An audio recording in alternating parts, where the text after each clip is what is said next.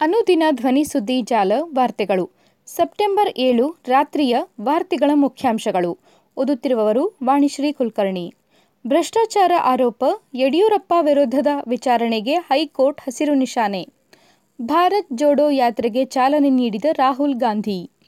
ಸರ್ಕಾರಿ ಗೌರವಗಳೊಂದಿಗೆ ಸಚಿವ ಉಮೇಶ್ ಕತ್ತಿ ಅಂತ್ಯಕ್ರಿಯೆ. ಮಳೆ ಹಾನಿ ಮಾರ್ಗಸೂಚಿಯಂತೆ ಪರಿಹಾರ ಒದಗಿಸಲು ಕೇಂದ್ರ ತಂಡಕ್ಕೆ ಬೊಮ್ಮಾಯಿ ಮನವಿ. ವಾರ್ತೆಗಳ ವಿವರ. ಭ್ರಷ್ಟಾಚಾರ ಆರೋಪ, ಯಡಿಯೂರಪ್ಪ ವಿರುದ್ಧದ ವಿಚಾರಣೆಗೆ ಹೈಕೋರ್ಟ್ ಹಸಿರು ನಿಶಾನೆ.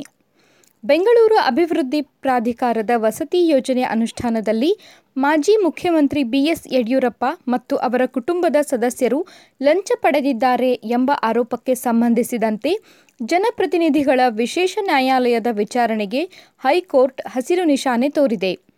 ಈ ಸಂಬಂಧ ಸಾಮಾಜಿಕ ಕಾರ್ಯಕರ್ತ ಟಿಜೆ ಅಬ್ರಾಹಂ ಸಲ್ಲಿಸಿದ್ದ ಕ್ರಿಮಿನಲ್ ಅರ್ಜಿಯನ್ನು ನ್ಯಾಯಮೂರ್ತಿ ಎಸ್. ಸುನೀಲ್ ದತ್ ಯಾದವ್ ಅವರಿದ್ದ ಏಕಸದಸ್ಯ ನ್ಯಾಯಪೀಠ ಭಾಗಶಃ ಪುರಸ್ಕರಿಸಿದೆ. ಪ್ರಕರಣಕ್ಕೆ ಸಂಬಂಧಿಸಿದಂತೆ ಕಾಯ್ದಿರಿಸಿದ್ದ ತೀರ್ಪನ್ನು ನ್ಯಾಯಮೂರ್ತಿಗಳು ಬುಧವಾರ ಮುಕ್ತ ಕಲಾಪದಲ್ಲಿ ಪ್ರಕಟಿಸಿದರು. ಇದರಿಂದಾಗಿ ಯಡಿಯೂರಪ್ಪ ಮತ್ತು ಅವರ ಕುಟುಂಬದ ಸದಸ್ಯರೂ ಸೇರಿದಂತೆ ಕೆಲ ಅಧಿಕಾರಿಗಳ ವಿರುದ್ಧದ ಭ್ರಷ್ಟಾಚಾರ ತಡೆ ಕಾಯ್ದೆ ಹಾಗೂ ಕಾಯ್ದೆ ಎರಡು ಸಾವಿರದ ಎರಡರ ಕಲಂ ಮೂರು ಮತ್ತು ನಾಲ್ಕರ ಅನ್ವಯ ಜನಪ್ರತಿನಿಧಿಗಳ ವಿಶೇಷ ನ್ಯಾಯಾಲಯದಲ್ಲಿ ವಿಚಾರಣೆ ಮುಂದುವರೆಯಲಿದೆ. ಭಾರತ್ ಜೋಡೋ ಯಾತ್ರೆಗೆ ಚಾಲನೆ ನೀಡಿದ ರಾಹುಲ್ ಗಾಂಧಿ. ಕಾಂಗ್ರೆಸ್ ನಾಯಕ ರಾಹುಲ್ ಗಾಂಧಿ ಹಾಗೂ ಇತರ ನಾಯಕರು ಮತ್ತು ಕಾರ್ಯಕರ್ತರರೊಂದಿಗೆ ತಮಿಳುನಾಡಿನ ಕನ್ಯಾಕುಮಾರಿಯಲ್ಲಿ ಭಾರತ್ ಜೋಡೋ ಯಾತ್ರೆಯನ್ನು ಪ್ರಾರಂಭಿಸಿದರು. ಅವರು ಪಕ್ಷದ ಕಾಶ್ಮೀರದವರೆಗೆ ನೂರ ಐವತ್ತು ದಿನಗಳ ಕಾಲ ರ್ಯಾಲಿಯನ್ನು ಹಮ್ಮಿಕೊಳ್ಳಲಾಗಿದೆ. ದ್ವೇಷ ಮತ್ತು ವಿಭಜನೆಯ ರಾಜಕಾರಣದಿಂದ ನನ್ನ ತಂದೆಯನ್ನು ಕಳೆದುಕೊಂಡಿದ್ದೇನೆ. ಆದರೆ ಅದಕ್ಕಾಗಿ ನನ್ನ ಪ್ರೀತಿಯ ದೇಶವನ್ನು ಕಳೆದುಕೊಳ್ಳಲು ನಾನು ಬಯಸುವುದಿಲ್ಲ ಎಂದು ಕಾಂಗ್ರೆಸ್ ನಾಯಕ ರಾಹುಲ್ ಗಾಂಧಿ ಹೇಳಿದ್ದಾರೆ. ನಂತರ ಈ ಕುರಿತು ವಿಡಿಯೋ ಮತ್ತು ಫೋಟೋಗಳನ್ನು ಟ್ವಿಟರ್ನಲ್ಲಿ ಹಂಚಿಕೊಂಡಿರುವ ಅವರು, ಪ್ರೀತಿ ದ್ವೇಷವನ್ನು ಜಯಿಸುತ್ತದೆ, ಭರವಸೆ ಭಯವನ್ನು ಸೋಲಿಸುತ್ತದೆ, ಒಟ್ಟಾಗಿ ನಾವು ಜಯ ಸಾಧಿಸುತ್ತೇವೆ ಎಂದು ಹೇಳಿದ್ದಾರೆ. ಮೂರು ಸಾವಿರದ ಐದುನೂರ ಎಪ್ಪತ್ತು ಕಿಲೋಮೀಟರ್ ಸಂಚರಿಸಲಿರುವ ಭಾರತ್ ಜೋಡೋ ಯಾತ್ರೆಯು ಆರ್ಥಿಕ ಅಸಮಾನತೆ, ಸಾಮಾಜಿಕ ಧ್ರುವೀಕರಣ, ರಾಜಕೀಯ ಕೇಂದ್ರೀಕರಣ ಸೇರಿದಂತೆ ದೇಶವನ್ನು ಬಾಧಿಸುತ್ತಿರುವ ವಿವಿಧ ಸಮಸ್ಯೆಗಳ ಬಗ್ಗೆ ಜಾಗೃತಿ ಮೂಡಿಸಲಾಗುತ್ತದೆ ಎಂದು ಪಕ್ಷ ಹೇಳಿದೆ. ರಾಹುಲ್ ಗಾಂಧಿ ಅವರಿಗೆ ಹಲವು ರಾಜ್ಯಗಳ ಕಾಂಗ್ರೆಸ್ ನಾಯಕರು ಸಾಥ್ ನೀಡಿದರು. ಸರ್ಕಾರಿ ಗೌರವಗಳೊಂದಿಗೆ ಸಚಿವ ಉಮೇಶ್ ಕತ್ತಿ ಅಂತ್ಯಕ್ರಿಯೆ.